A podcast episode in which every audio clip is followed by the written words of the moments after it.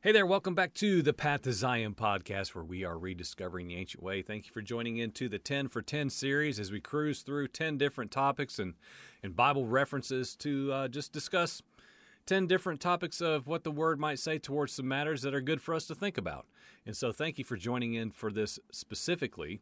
Um, due to time constraints, we will get right to it. Today, we're going to talk about this verse right here in Psalm chapter 119, primarily verse 142. But go, let's go ahead and and um, and just read a couple verses that surround it, just for a little bit better feel.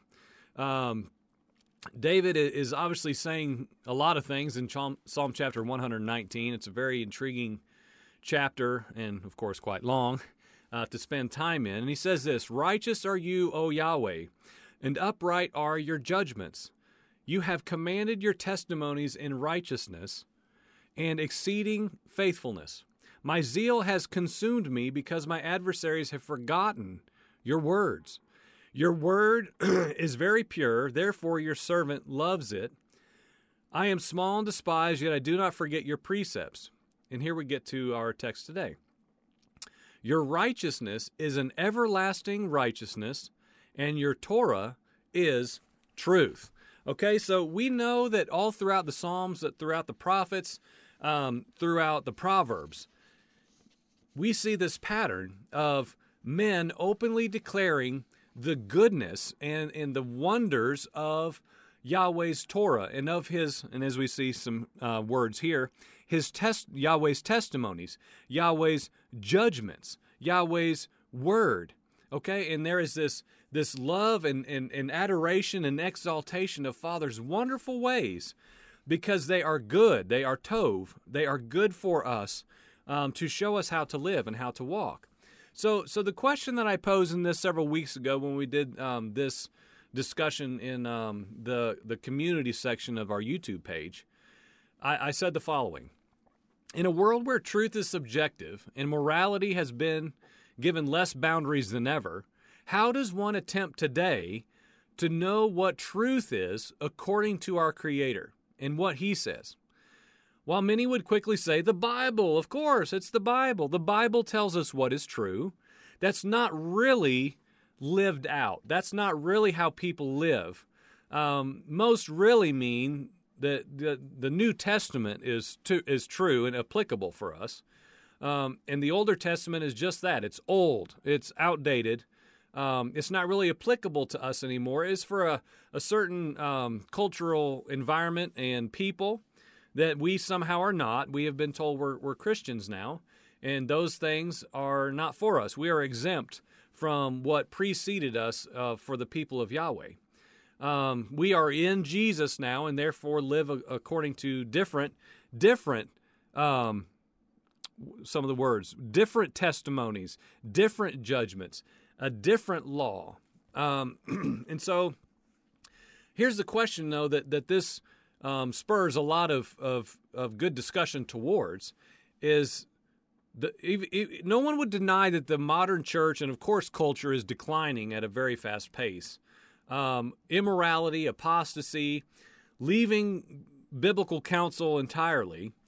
Um, anything goes just about. Even within the church, this is becoming much more prevalent. Um, your sexual preference, how you dress, what you listen to, what you talk about, what your profession is, as long as you love Jesus um, and adhere to some real baseline uh, moral code, you're okay. You're you're free. You're free in Jesus. Everything's holy now. Um, and, and and so amidst this this chaos, I would say, what is righteousness? Like literally, what is righteousness? What is sin? That's just one step over. What is sin and who defines it? What defines sin? What is truth? Because here's a question and just a simple way to, to talk about this. This this text here in Psalm 119, and it's all throughout the chapter of 119. Your righteousness is righteous forever. Okay? And your Torah is truth. And so here's a question for you, depending on where you are with your beliefs and ancient way uh, um, understanding, whether you have any or you have a lot. Is this statement still true? Is Torah truth? And if it's not truth, we have to ask when did it become falsehood? Or when when did it become not true for us? Or it's true, but it's not applicable. Well, we're, told that the Torah of, of, of Yahweh Elohim is perfect.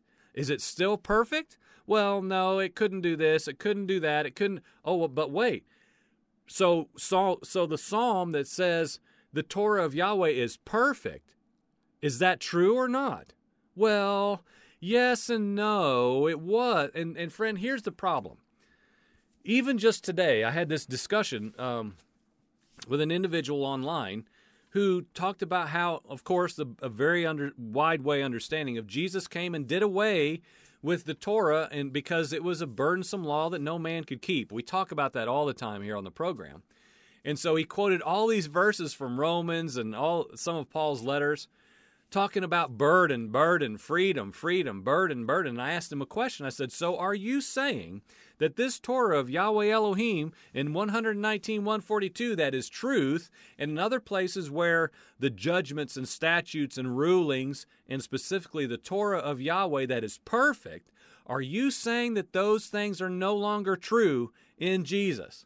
Well, he keeps avoiding the question, but he's basically, with all the extrapolation he's doing, he's saying no, it's not. They, they were flawed. They were burdensome. They were a burden no man could keep, and Jesus came and set us free from the burdensome law that his Father gave us that no man could ever keep rightly to please him. It's a, it's a doctrinal um, circle um, that really needs address, which is what we're trying to do here and ask some questions. Is Torah still the truth? Is it still true?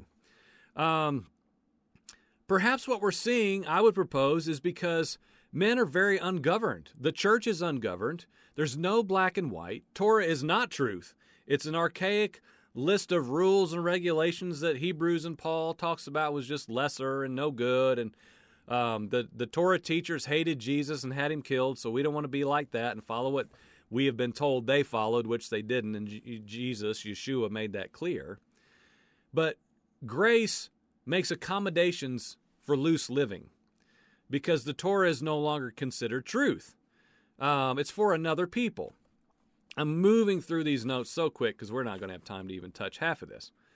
Um, here we are, thousands of years after this beginning of a Catholic doctrine infiltrated the, the mainstream Protestant church. Um, the plan worked perfectly to remove this, this beautifulness, the wonderful truth of Father's Torah. It has now been labeled a burden um, by most most most believers. Um, it's a burdensome thing that that Jesus came and set us free from. Um, it's been taught to us as being some horrible obligation that the Son somehow came to set us free from, as if as if Yeshua became, you know, he he told us that that was some dreadful way to live, that he had a new way now, that his Father's way was just unattainable and awful, really. Just this burden, this oh, this burden. I'm here to set you free from my father's burden, which David calls, you know, these these wonderful testimonies and upright judgments and his his Torah that is truth and is full of his righteousness that is forever. Um but what law of, of the Father did, did Yeshua completely embrace and live out flawlessly and perfectly to make him our, our sinless, spotless Savior? We have to ask this. The question is right here in our text today. He knew that the Torah was truth. um, now, here's the thing in a, in a positive conclusion there are hordes of people, friend, having revelation right now that we have not known righteousness. We've been told to live like Messiah, but we've not been told that to live like Messiah, you live in an, an awareness that Torah is truth. That's why he could live a sinless life, is because he obeyed the true, righteous, perfect judgments of his Father. So, I love to ask Christians who are willing to engage and to be honest this question. When you think about the Torah, when you hear that word, what do you think of? I ask that all the time, and I'll ask you if you are in a place where you think the Torah has been a burden. Um, almost everybody says something like this That was how the Jews pleased God before Jesus came but in Jesus now we're free from those oppressive requirements. I have heard that word for word, and I've heard it in many other, many, many other ways. But what have we been told? Jeremiah 6:16, stand by the ways and see and ask for the ancient paths where the good way is. That's where righteousness is, friend. Because the righteous works and the right judgments of Yahweh Elohim and his Torah that is truth were in the Torah, of course, and the prophets, instructing men how to walk, friend. And guess what? You need governed.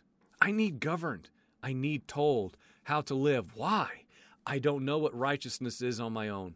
I don't know what sin is on my own. It is not up for our own personal discretion. So consider asking this question today, friend. Is this verse still true? Is Torah still truth? You're watching the 10 for 10 series right here on the Path to Zion podcast. Thank you for joining us. Amen.